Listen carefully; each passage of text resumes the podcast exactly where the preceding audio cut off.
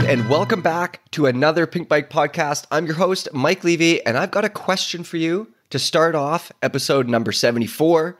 What's the most important ingredient required to make mountain biking a good time? We love to talk about the fancy bikes and gear, but at the end of the day, I don't think it really has much to do with it. And while it probably helps to have some friends to ride with, plenty of us do a lot of our riding solo and by ourselves, so maybe it's not all about the company either. I can definitely have a great time by myself or riding some old crappy bike with a bald rear tire, just as long as the trail is good. Well, I don't mind doing my time on a gravel road to get to the good stuff. It's that good stuff. It's the single track that's the reason why we all ride a 5,000 foot steep ass climb on a gravel road in the blazing summer heat while wearing oversized knee pads and riding an overweight trail bike with downhill tires and an idler pulley. Kaz, that sounds like just another one of your days out on the bike. but yeah, we are happy, right? Kaz, we're happy to do that though if the single track descent is good at the top. So today's podcast is all about the trails. We're going to talk about the trails that each of us love and why, the factors that make a good trail so good and a less trail maybe a lot less good, why we owe everything to the people that build trails, and some of the trail features that either blew our minds or maybe scared the shit out of us. So, as usual, I've got the other Mike here as well. Casimir, is there one trail feature that comes to mind if I were to ask you what the sketch- sketchiest stunt you've ever seen is? You don't have to tell me where it is or anything, but what stunt comes to mind? Oh man, I've seen so many sketchy stunts over the years. I mean, if you just hike around into the North Shore, you can find the right. relics from back in the day. And like when we started riding them, they were already kind of rotten and, and like they were kind of towards the end of their lifespan. So I feel yeah. like right around then, like 06 to 08 North Shore, that was like right. peak sketchy because they weren't new anymore. So they're starting to fall apart. So yeah. Do you remember riding, or I should say, maybe walking the Flying Circus, which is long gone, but a classic trail up in North Vancouver. Yeah. And looking at that stuff, like the Ridiculator, that teeter totter, it was like roughly, I'm not sure exactly, but about 150 feet in the air and about one inch wide at a teeter totter.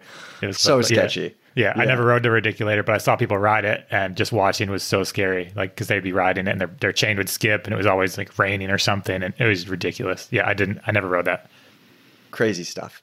So I've also got Alicia Leggett with us today. Alicia, is there a trail feature or stunt or jump or drop or something you've wanted to hit but haven't quite been able to let go of the brakes yet? What is what's the feature that's up next on your to-do list? There's a spot I ride around here where it's not illegal, but it's not not illegal, if that makes sense. That's where a lot of the best trails happen yeah. to be, I think. of course, it's it's a gray area. This feature itself is also I'd say in a gray area of how I feel about it. It it's kind of a boner log that goes straight up to just a stupid landing. And it's the same size as a lot of other things there. It just is like it just looks awkward. And I think that's why I'm I've been fascinated by it for a few years and just seen it and always yeah. thought it looks a little bit stupid. I watched a good friend of mine like break his shoulder right next to there Oh, There's that's a lot. never a good plan if you're wanting to hit that thing, Alicia. Exactly. That's why I haven't done it. It's, I think it would right. be cool. And I also don't think it would be hard. But if it went wrong, it just wouldn't be great. And I'm not sure I care enough yeah. to really go for well, it. You know, those boner logs, they take some commitment, don't they? It's not like you can exactly. just ride up and just stop at the end of some of them. You have to be like, well, I'm gonna I'm going off this thing. How big is it? Um, the drop's probably around 10 feet. Yeah. The landing is just, it's short. Like you have to get it right. There's kind of a hole where before we were supposed to land, and then there's kind of a bump, and then there's kind of a like steep and fast run out. So if you do do everything fine, which presumably you would unless you panic, but I panic sometimes, so. And it's not the Pinkbike podcast without the lift to my elevator. James Smurthwaite who's going to read the news. But first, James, what trail feature was the last one to take you down? What trail feature did you crash on last? Oh, my last Crash was in a traffic jam two nights ago, so like a Ford Focus and a Toyota Prius, maybe. Um, No. yeah, You were on your bike? yeah, yeah. I just forgot to unclip and did that comedy like uh, topple over. Um, Wait, wait. off road. You got hit by a car. I like how just I- casually James I like, hit "Yeah, I a got car." hit by a car." I stopped next to the car and fell into Oh. the car. So Uh, too, many pint, too many pints at the pub there. pride more hurt than body on that one for sure. Um, off road, I don't know, probably some wood. My uh, my strongest opinion is that mountain bikes and wood don't mix, but I'm sure we'll talk about that more later. Yeah, we're gonna get along on that one, James. Hundred percent. Especially when the wood is skinny. No good. All right, but first we've got to get to the news.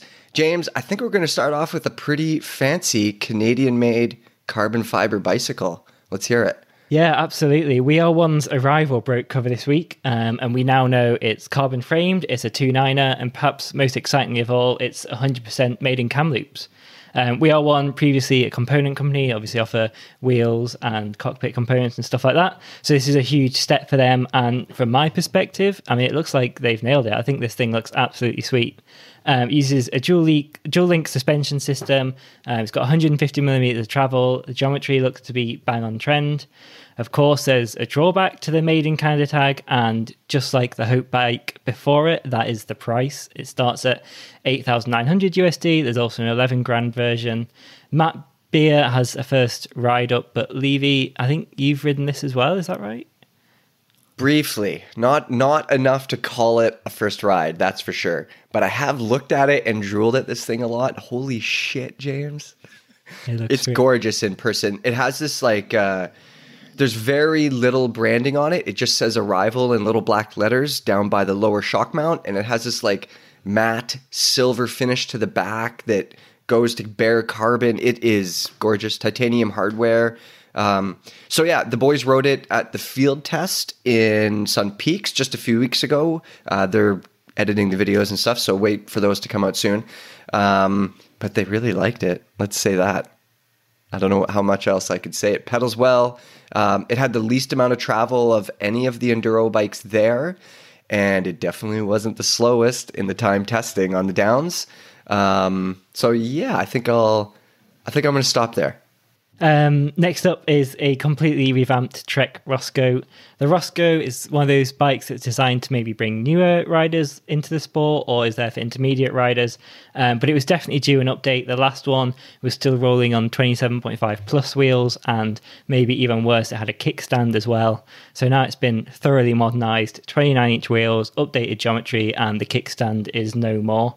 So what they've done is they've made the head angle 2.2 degrees slacker, reaches are grown by 40 mil, and it's now more in line with something like the Kona Honzo or the Norco Torrent.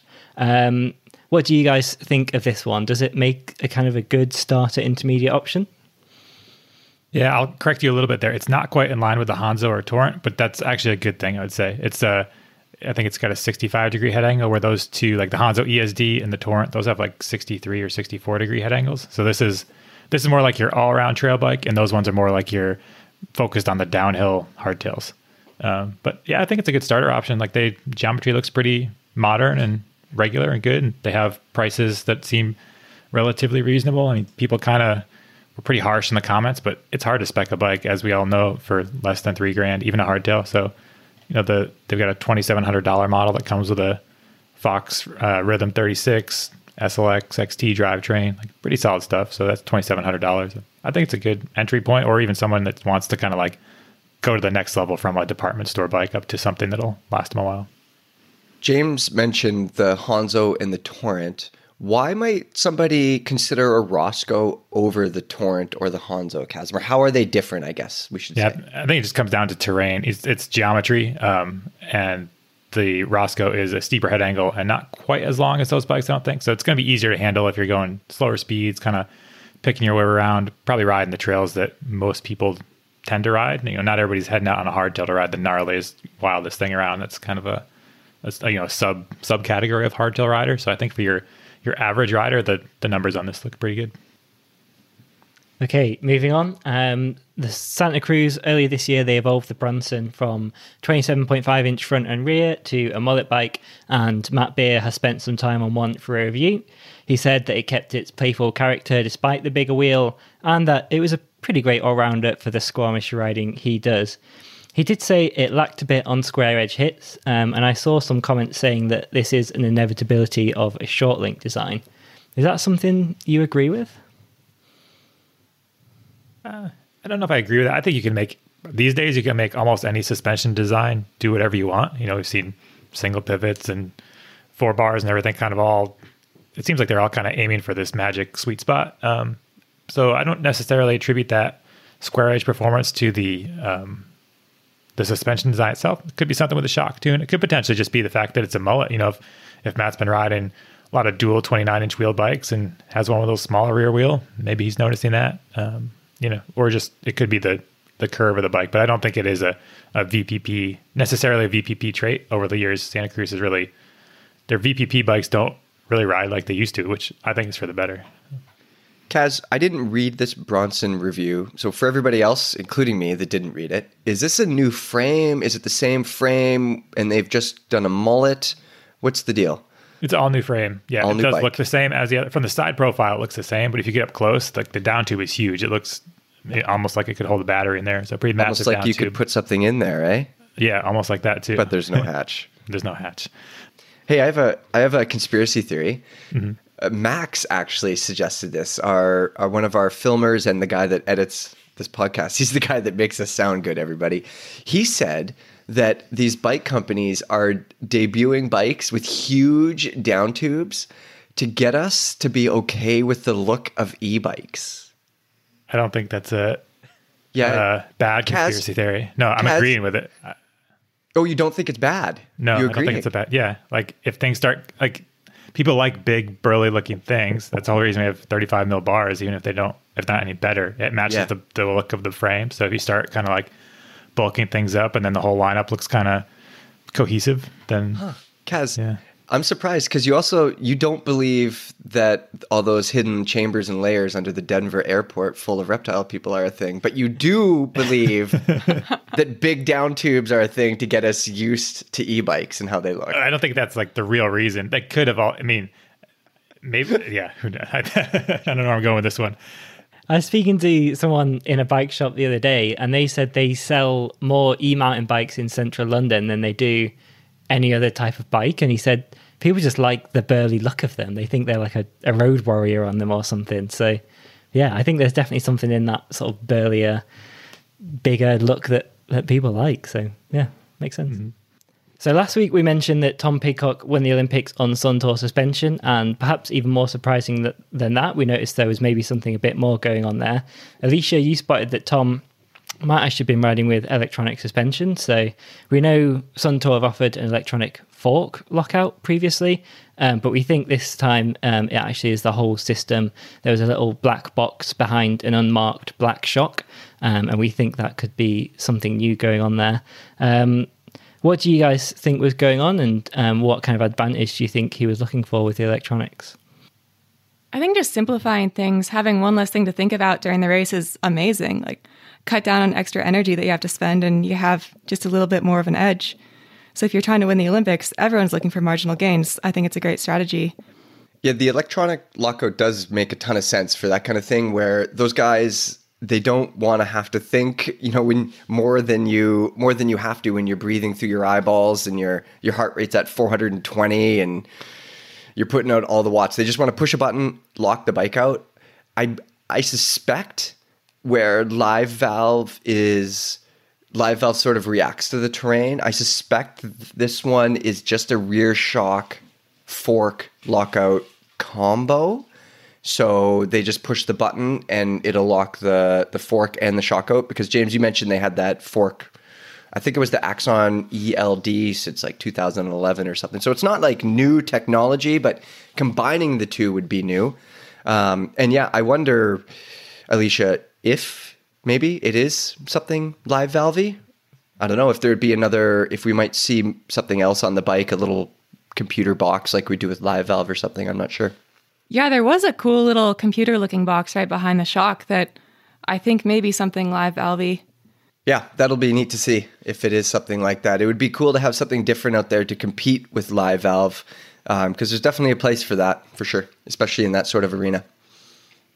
I did. Um, I did think it was quite ironic that none of Suntour's actual sponsored riders got it, but Tom Pidcock, who's not officially sponsored by them and has only ever done two World Cup races, maybe three, um, got it. But then I guess he proved he deserved it when he won. So. Oh yeah, that's the Ineos Grenadiers team, isn't it, James? Yeah, they um, they do that on the road too. They have their sponsors. I mean, all of the big teams. A, a lot of times will use you know different components here and there but ineos grenadiers they're known for that aren't they on the road kind of using stuff that's not sponsored so when they go mountain biking do we know what they would use? Like, would we normally see a RockShox or a Fox or a Manitou fork or something on the front of these bikes, James? Are we? Do we know anything about that? Um, yeah, Ineos they don't have any mountain bike sponsors at all. So Pinarello doesn't make a mountain bike. Um, so they had pretty much free choice. Tom went with BMC frame, Suntour suspension. He's used that at every round. I don't know if he has to. I'm, I'm sure he's, you know, Ineos have the money to buy whatever they want. They're the richest cycling team in the world, but that's what he's stuck with. Um, and yeah, seems to be working out for him. So I'm sure he'll stick with it for a bit longer. Okay, one last thing, um, and that is uh, a bit of a follow up to the Amaury Pierron story from last week. Um, we just wanted to update that Muc-Off, um, they no longer sponsor the Commencal 21 team, and they have funded an education program for Amaury Pierron. Um, they released a statement that said, We completely oppose any and all forms of racial stereotyping, and we have taken direct action with the teams involved. Due to where the post originated, we've decided to cancel our sponsorship contract with Commencal 21. In addition, we have agreed with the Commencal Muc-Off team that Amaury will undertake an education program on the subject, which we have insisted is paid for using our sponsorship money. All right, and that brings us to our questions for episode 74. The first one is from Chris Rasco. Kaz, I know you've done some endurance racing, so I'm going to lean on you for this one. He says, Hey, Team Pinkbike Podcast, I'm doing a 12 hour race in September. Can you give me tips? Thanks a bunch. Yeah, uh, 12 hours is a hard one because it's not 24 hours. So it's like actually shorter. Like you, you're not going to be sleeping or trying to like balance out your rest as much. So I'd take a nap during that you might you can take a nap in there, but not like you're not going to really stop. I mean, hopefully you don't. Yeah, so I would say don't go, don't blow yourself up in the first few laps. Like take it slow and ramp up if you can, or maintain because it is easy to get excited. Like the, it's wild when you see people like sprinting off the line at a 12 hour race or like a 24 hour race. So yeah, just kind of figure out your pace on some do some bigger rides, obviously before your 12 hour race. I guess that's coming up pretty soon. You get a month to train. Hopefully you're not off the couch in it, but if you are, that's awesome. But I would try to take you know do a five hour a five hour ride or six hour ride or something like that beforehand just to see what your body does figure out what you can eat because eating is kind of hard when you're riding for that long. Um, some people don't their stomachs don't agree with whatever you put in it. I can go forever on gas station food but some people need to have like special things. But um, yeah test out different drinking and diet habits while you're riding on some big rides and that should help you out. Kaz, so you're saying don't go for the whole shot in my next endurance race uh, you can if you want. You get out front. Just you got to be able to maintain it for 12 more hours. All right. Our next question is from oh boy, Schlock Schlocken. Sh- oh boy, Schlockens Schlockens. This one's for Brian Park. He's not here, obviously, so we're gonna answer it for him. He says he's seen other people ride with the key tucked into their shoes. Kaz, other weirdos out there. That's very strange. Question for everybody why don't more bike companies allow an a la carte build? So he wants to know basically why don't more bike companies let consumers just pick a frame and put parts on it that they want instead of buying a complete bike? Casimir? I mean, it comes a lot of it just comes down to how complicated that gets and warehouse storage and just figuring it all out. If you just deciding which parts you need to have in stock to accommodate all of the riders. You know, some companies are better at that than others. I know like Pivot has so many like drop down menus and kind of pick everything else where other companies just kind of basically have their preset packages. But at the end of the day, a lot of it is just logistics. And if you're, most companies have their bikes pre-assembled in boxes in their warehouse facility. So if you allow people to start swapping stuff out, that makes it a lot more tricky. So uh, yeah. that's why you don't see that as much. All right last question. This is from Kook on a bike. He wants to know Is anybody at Pinkbike riding the current bike of the year? He says a couple episodes back, we were talking about PB staff rides, and he seems to remember when an Optic won the bike of the year, Kaz, and you had one for a while. Uh, but it doesn't really come up all that often anymore. It doesn't seem like the Stumpy Evo has really ever been mentioned since it was awarded that. Um, what do you think, Kaz? You rode that Stumpy Evo a ton, didn't you? Yeah, I did a bunch. I I have the Turbo Evo now, which is basically the Stumpy Evo with a motor. So does that count? no, no, it just doesn't. have the electric Kaz. bike of the year. I mean, the uh, kook, kook on a bike. There's no rule that says we have to ride the bike of a year. Like we pick it for a reason, it, and I still stand by. It was a great bike, but we just moved through so many bikes, and Yeah. our personal bike may end up on just one that we. Yeah, I just there's tons of reasons why we end up on personal bikes, but I think didn't Brian have one for a little bit? Yep. Yeah, I he think had one Brad too. Park had one. So uh, yeah, we all spent a bunch of time on it, but things move on and we get new bikes because we can't stop trying new different bikes. Is it something you're actively thinking about as you test bikes throughout the year? Like, this is a potential bike of the year contender, or is it only something you kind of look at at the end of the year when you've got the hindsight of, of all the bikes you've tested? Yeah, I, I would say so. I think a lot of it comes down to like just bikes that that are here for review, and then Casimir ends up talking to me about them, and we just we realize that we both are like blown away by something, and yeah, that's kind of how it comes about. So we do always sort of keep them in the back of our minds during the year, and we're always talking about bikes and comparing them. Uh, what about you, Kaz? Yeah, same thing. I don't think I'm.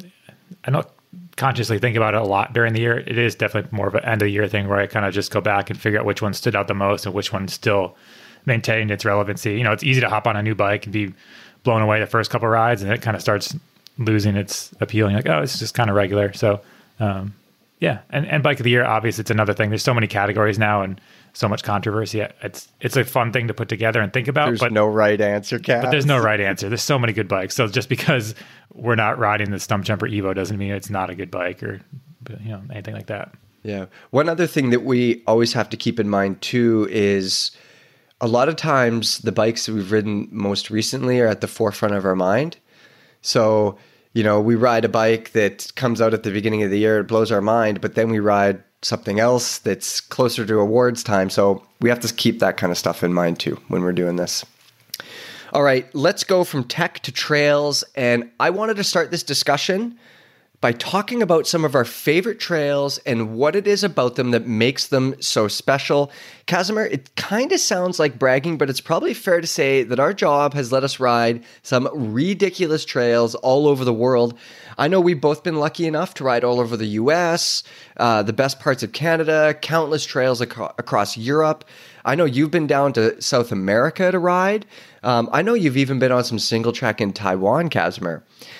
So, after all that, is there a trail, one trail that you still think about today that you're like, damn, I give up my last Tim Hortons donut to ride that trail one more time? I know I'm sort of putting you on the spot here, Kaz, but what trail's at the top of your list?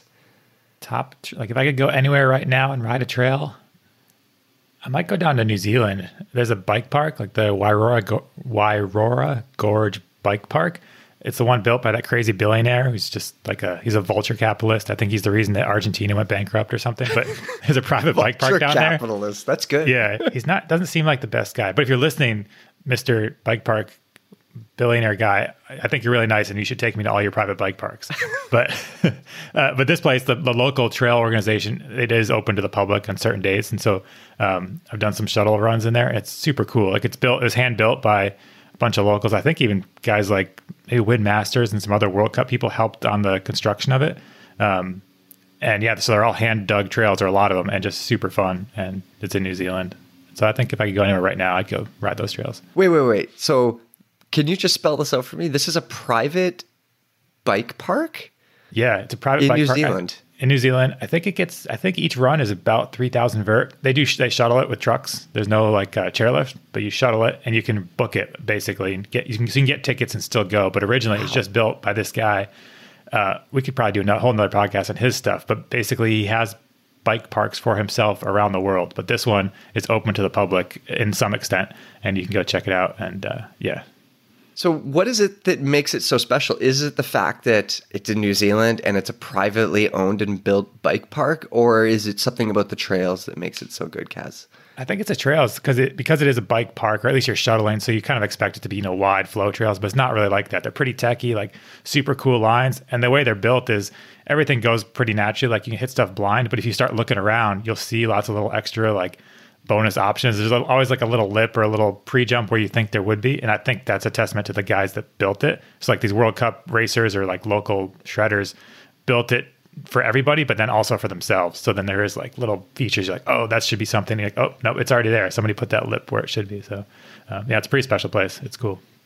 Wow. And is there is there one specific trail that you're into, or is it it's just like the zone? This is where you would yeah. like to go ride.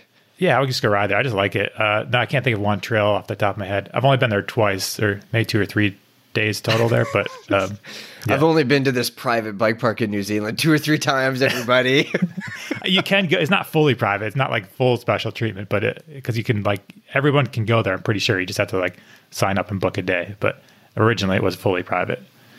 Yeah. What a life we live, eh? I know it's rough. Yeah. Jeez. James, have you heard of that place?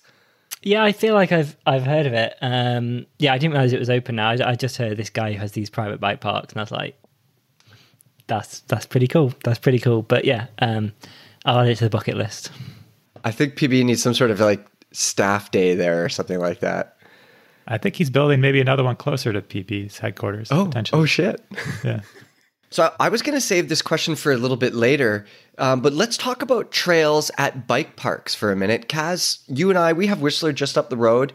So we're obviously super spoiled with that, especially their jump lines. And I want to talk a little bit about trail character. And one of the things on my list of traits that a good trail has is consistency, you know?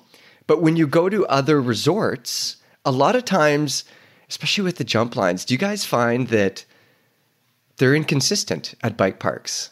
Yeah, they're I mean, if you've been to Whistler, then you're spoiled for sure. Like Whistler makes you think that everything's gonna be perfect, and then you go somewhere else.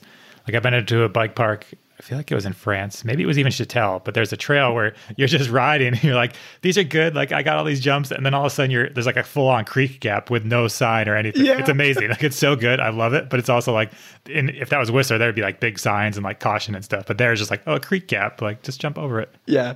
Dude, I went to Chatel, it must have been 10 years ago now. And it had like just like random corners with huge ditches and rebar sticking up. Uh, I was riding with Boris, uh, a mountain bike photographer. He was behind me, and I come around this corner, and nothing. It was just like a super sharp right hand corner, and there was a massive ditch, and you couldn't really see the corner. And I just hear this Ugh! behind me, and I look back, and Boris is lifting his head up, and there's just blood all over his face. He's wearing a skate lid, and he like put his head under the ground somehow, and he's just full of dirt but anyway, I know the exact thing you're talking about, Kaz, and it's almost like the bike parks. Just everyone just needs to go to Whistler and be like, oh, so we just need to make all our jumps like this, so just so they're consistent, right? Yeah, exactly. And Whistler does have a head start, but I think people are places are starting to catch up, or if they're not catching up, they can at least have a different flavor. Like Silver Mountain, they've kind of adopted their own style where everything's like a little off camber, like a little bit rough, but it's kind of got it's different, which makes it cool too. Because you don't want cookie cutter everything. I don't want every bike park to be the same, really. But uh, yeah, but every bike park to be good would be nice. Yeah, yeah, exactly. James, do you have a trail that's at the top of your list? I suspect you do. yeah, definitely. Um, I think like like if there's like oh you can ride one more trail again before you die i'd probably do the really cliched british thing and just go to Pleney in morzine and ride that run one more time because for me like the highlight of my year every year growing up was going to morzine having that week or two weeks in the alps with your mates you rent out like a, a um, the few rooms or whatever you take your bikes over there. And every morning the first run you do is Pleney to warm up and every evening the last thing you do is party laps on Pleney um, it's got you know a bit of everything. It's a really cool trail, like corners. It's bits in woods, bits out in the open. It's got this like steep shoot, ten percent and stuff. And um, yeah, it's just like great memories of riding that, and it's barely changed in years and years and years, but it's still great. I have heard a lot about that trail. I've never ridden it. I don't think Kaz, have you been there? No, I never been to Morzine.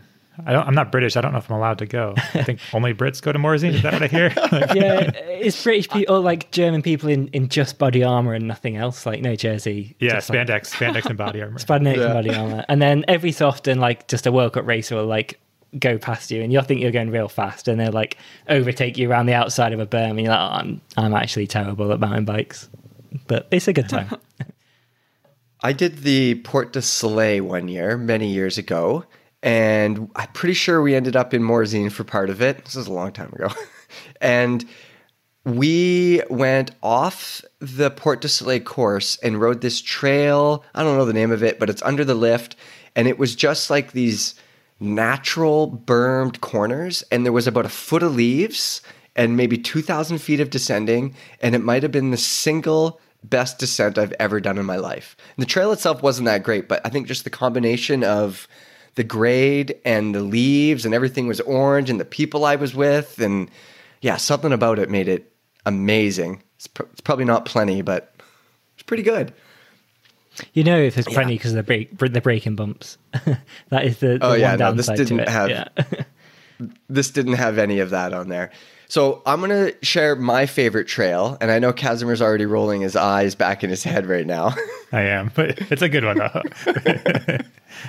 I have all sorts of favorite trails. It's not just this one, but I can appreciate Comfortably Numb for what it is. Um, so, for those that don't know, Comfortably Numb is in Whistler, but it's very much an old school XC trail, super tech, super slow. It takes anywhere from two and a half to six hours to complete it, depending on what you want to do when you're out there um, and your attitude. And it's basically just a battle to not dab, like short, steep, technical climbs. Kaz, you uphill have something to both say? ways. It's uphill both ways. Like there's no way to ride. No matter which way you ride it, you never get to the downhill. You keep thinking. There's even a point where you see the Whistler Village. You're like, oh sweet, it's going to be all down to the village, and then it goes up. Like I don't understand how you can. Yeah, it's a yeah. very wild trail. I, I do appreciate it too. Uh, it's not my favorite, but I can. I'm glad it exists. I think you described it perfectly there. Like the climbs, you're climbing up and you're like, yes, a downhill, but the downhill is they're always short and they're so technical and rough that they might as well beat the climbs as well. Yeah, it's ridiculous. Super techy, physically demanding trail, and our goal is always to clean it without dabbing. I've never managed to not dab. Kaz, on your list of best trails, are you thinking they have to be more technically challenging? Is that how you're grading your Sounds trails? brutal. Or are you wanting something where you get way out there? two years ago, I went up to Revelstoke and I found this trail. Been fine. Like I just heard someone talk about it. and I went and rode it, but it's called Martha's Creek, and it has a.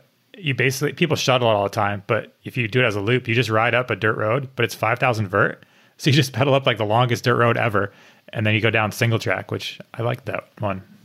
Yeah, and like I also on my list I have the whole enchilada in Moab. I know lots of people have ridden it. Shh, and don't tell anybody. That's a secret trail. I know secret. Don't put it on Strava. yeah, but we, I've been riding that trail for. I mean, I probably first rode it somewhere in the early 2000s, and try to get back there once every few years. Just it's super cool to be in the desert and big long descent. You know, it's not the steepest, not the rowdiest, but it's plenty technical and the views and the whole kind of. It's one of those. You know, the experience of it puts it on my list. Yeah. Talking about trails we love is kind of a weird thing, isn't it? Like we we want to talk about these trails, but at the same time we don't want to be like everybody go ride these trails because I think it's fair to say guys that we all have trails on our list that we definitely don't want to say where they are or the name of the trail. Is there is there a trail, Alicia, that you can't tell us about where it is or its name, but maybe you could tell us why you like it so much? Sure, I'll tell you about a trail that is unnamed for this podcast and unlocated for this podcast. I think I like it because I've never ridden it successfully in one go. It's really steep.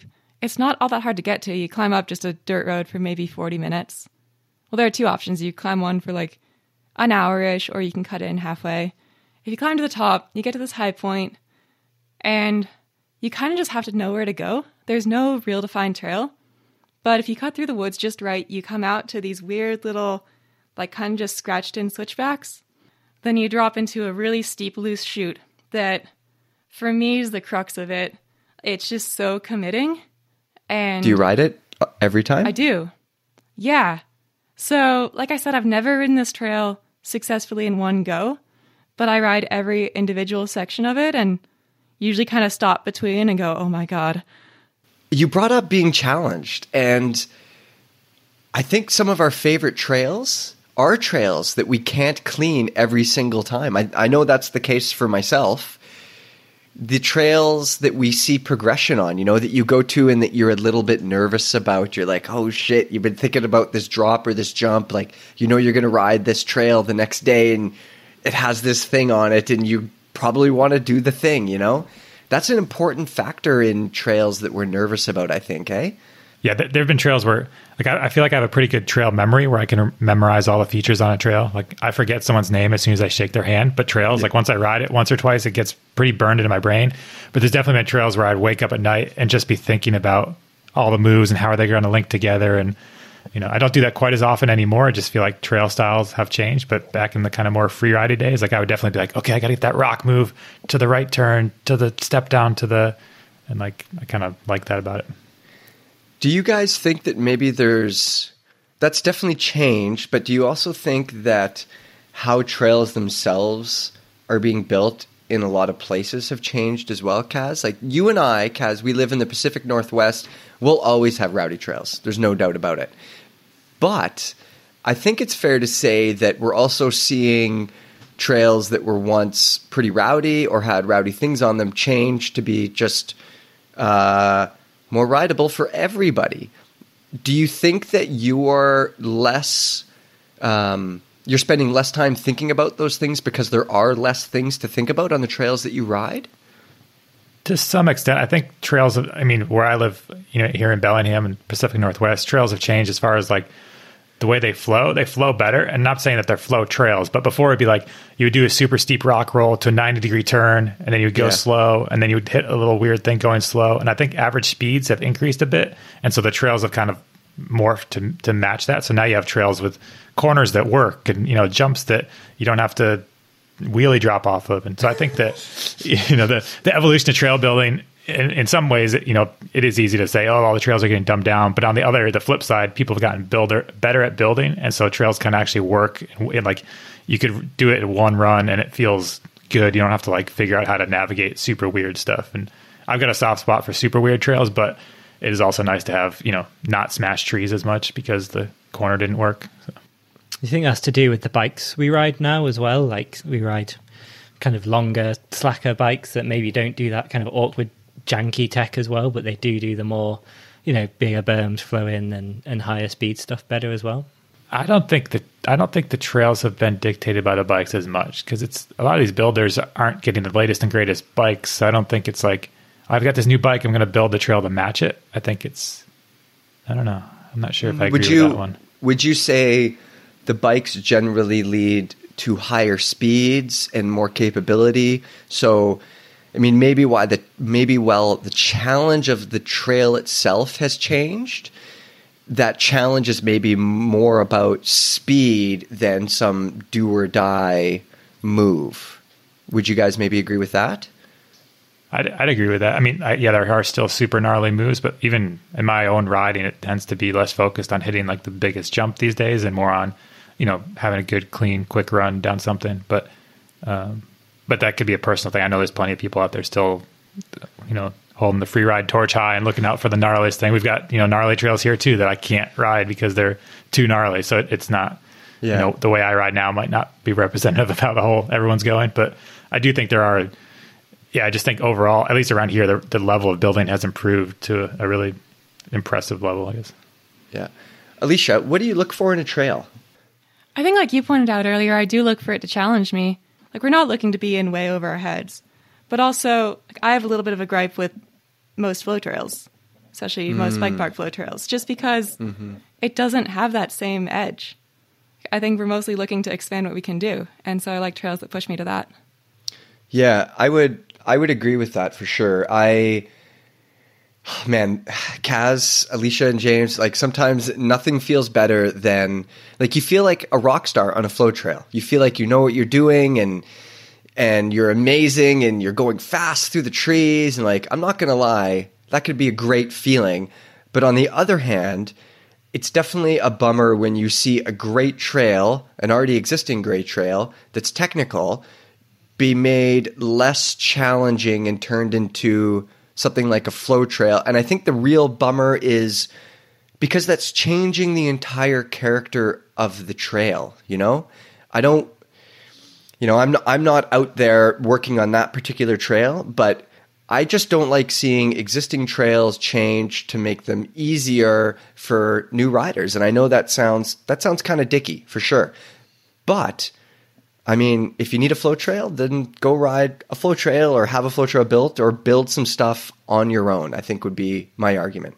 Yeah, I don't like to criticize builders because I mean I haven't done it for best part of 10 years, but I think my problem with flow trails is that you only ever kind of get one experience on them, and it's the same Yeah. experience every time. Like even even if it's mm. raining or it's cold, like it's kind of still the same experience. Whereas something a bit more natural kind of changes over time, and each time you ride it offers a slightly different challenge, and you have to adapt your riding to to what's in front of you.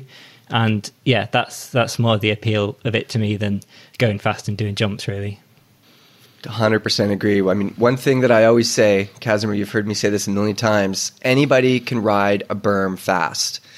But if it's a flat corner or a corner with roots and rocks or loose or any sort of technical challenge, I think those are big differentiators between riders. And that's the kind of stuff that I like to see on trails. I mean, having said that, I'm going to go ride an amazing flow trail after I wrap up this podcast and I'm going to have a blast on it. But keep the flow trails to flow trails, right? Don't change existing tech trails. Guys, we should probably talk about trail building as well. Kaz, when is the last time you went out there to do some work? I know you get out there every now and then to do some stuff. Uh, yeah, been out in a bit. It's summertime, so there's not much you can do. And I'm not going to present myself as a builder at all. I, I definitely No. don't build. I'll go clear some blowdown and kick some drains and stuff, but I, I'm not a builder. But uh, yeah, huge respect to all the builders out there. And again, uh, but around here, building season is in the winter. Summertime, it's Yep. all dusty and you can't do much. But I did want to mention a shout out to Thad Quinn, who's now working at Silver Mountain. Um, so I think he's the new trail boss there. He's doing something. And Thad built a ton of the good trails around here in Bellingham. So it's going to be cool to see what he does over at Silver. But um, yeah, he's a guy that lots of people might not know about, but he's one of those people that has a good eye, can just wander in the woods, and all of a sudden, that's where the trail should go. And it kind of works out. So good job, Thad. Alicia, do you do any trail work? It's actually a great question for me today because I was doing trail work last night. Oh, So- perfect Oh, nice. timing. Yeah. Thank you. Thank you for this. Just don't ask me, okay? Yeah, so I do a combination of some trail work with our local organization and some off on my own. And I can't really claim the title of builder. Like, I'm not any sort of mastermind or any sort of super involved trail builder. But I do like to be involved and help shape things. And I'm just really excited that we're getting more trails. And if I can build a trail, that's great. We have a place that that is possible. Um, and then there are other trails coming in that are definitely not my own project, but I like to lend a hand. Hey, James, I know that you wanted to talk about wood on trails. As soon as I mentioned skinnies, your eyes got really big. I could see them. So let's let's hear it. Give it to me. Yeah, I, I, I just think there's a, a time and a place for them, and that's in Vancouver 20 years ago, and it's not in a British trail centre today. Um, I don't know. I guess like with every British trail centre saw all the DVDs coming out of the kind of the North Shore free run. Like, oh, we need that. We need that in our trail. You guys centre. can have it. Take it. and there's just like random bridges and skinnies all littered all around these trails and um, i hate it it just i think it Yeah. kills the flow and like when it's wet which it is a lot some of them turn into death traps yeah i don't like it at all Yeah. I you know what gets me when we don't need the bridge. Like when the trail is going along and then all of a sudden you're on a bridge, but it's not like there's a lake underneath the bridge or a river or like it's specifically there to make me fall off in front of my friends. That's why the bridge is there. I hate it. Yeah, I like them. I like them. I've said, I think, yeah, I don't want every trail to turn back the way they used to be, but it is fun once in a while to go ride some weird skinny or like up like where you're at in Squamish, Levy, like on Treasure Trail. Oh, there's that little skinny in the middle. You have to turn. and Then there's a tiny drop. Yeah. I like that stuff because it just reminds me of like the old days. But I'm glad things have progressed past all the stuff because we we rode some sketchy things that didn't Yeah. work as well. But but they, I don't think they should go away all the way. They need to still be around for like a that's like a history lesson. Yeah. What about you, Alicia? What? How do you feel about skinnies? I deeply hate skinnies. Oh, I no, just we need a field trip to North Shore for everybody. maybe I have a generational excuse. Like I'm pretty sure you all are significantly older than I am. I just missed Oh. the day when they were cool. They never caught on for me. They were never cool, Alicia. They were cool. 2002, they were cool. yeah, I was seven, six. Oh, it's just not the kind of crash that I want to have.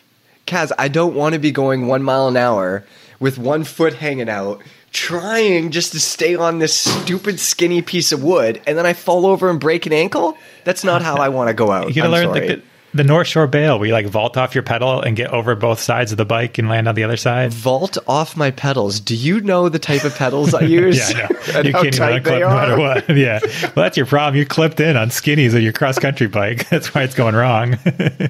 let's let's wrap up this discussion with some of the features that we like.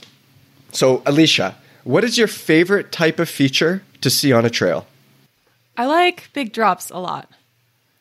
well, I have a I have a video of you that kind of says otherwise. Yeah, Should yeah. we put no, it in, in the back. podcast article oh, again? again. That one's haunted me since 2016. I like to believe I've had some personal growth since then. And it's the internet. It's never going drops. away. No, nothing ever goes away, apparently.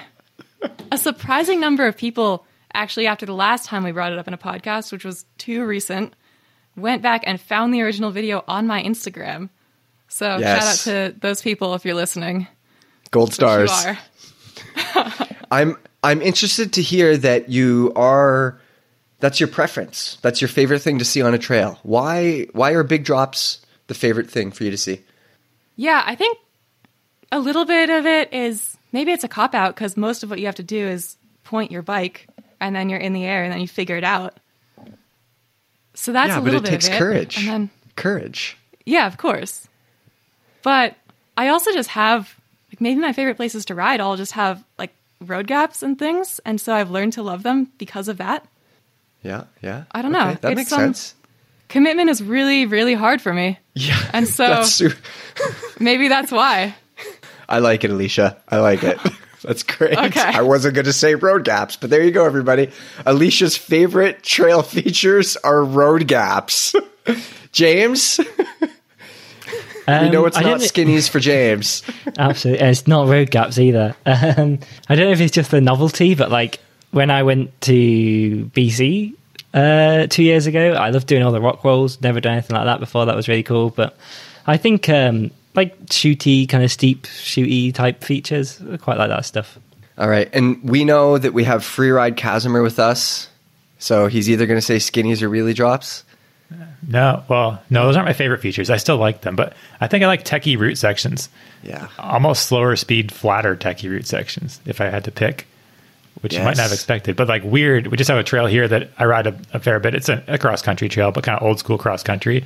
And lots of people hate it because it's hard to find flow and it has plenty of flat roots. But I don't know. It's one of those trails I can go whenever, any time of year and, and have a good time. Yeah, Kaz, I think in that's sort of in the same vein as why I like comfortably numb. That sort of awkward slow speed root stuff because if you could find the flow there, you could find the flow anywhere, right? Yep. Yeah. exactly. So for me, my favorite thing to see on a trail is flat, not bermed, good corners. You know, if you could, no matter how bad or shitty the ride is going, if you nail one corner, it can completely make a ride. And yeah, it's super rewarding, and that's what I like. It doesn't happen often enough, I'll tell you that much, Casimir. Well, it's hard. If you put a flat turn at the bottom of a big steep chute, it doesn't usually work. So that's why you don't have them where you live. yeah, Go to, go to Colorado. Colorado has so many flat turns. You'll love it. You should probably just move there. It's All the cat So many flat turns. Yeah, just like skitter around. Yeah. it's great. All right, that's it for our discussion about trails. Let's wrap up episode 74 with comment gold. And the first one is from PB user Fat Duke. This is a long one. It has 238 upvotes. Jeez. He says, filing cabinet like a skeleton, knocking one out in a biscuit tin, 1990s called, and want their frame design back. Something about welds, something about brake check, something about weight, something about price, farmer's gates, plow for a swing arm. There. Can anybody guess what those comments were on? That sounds like an orange to me. Yes, he was making fun of the single pivot orange. Orange debuted a new bike. It's only got one pivot.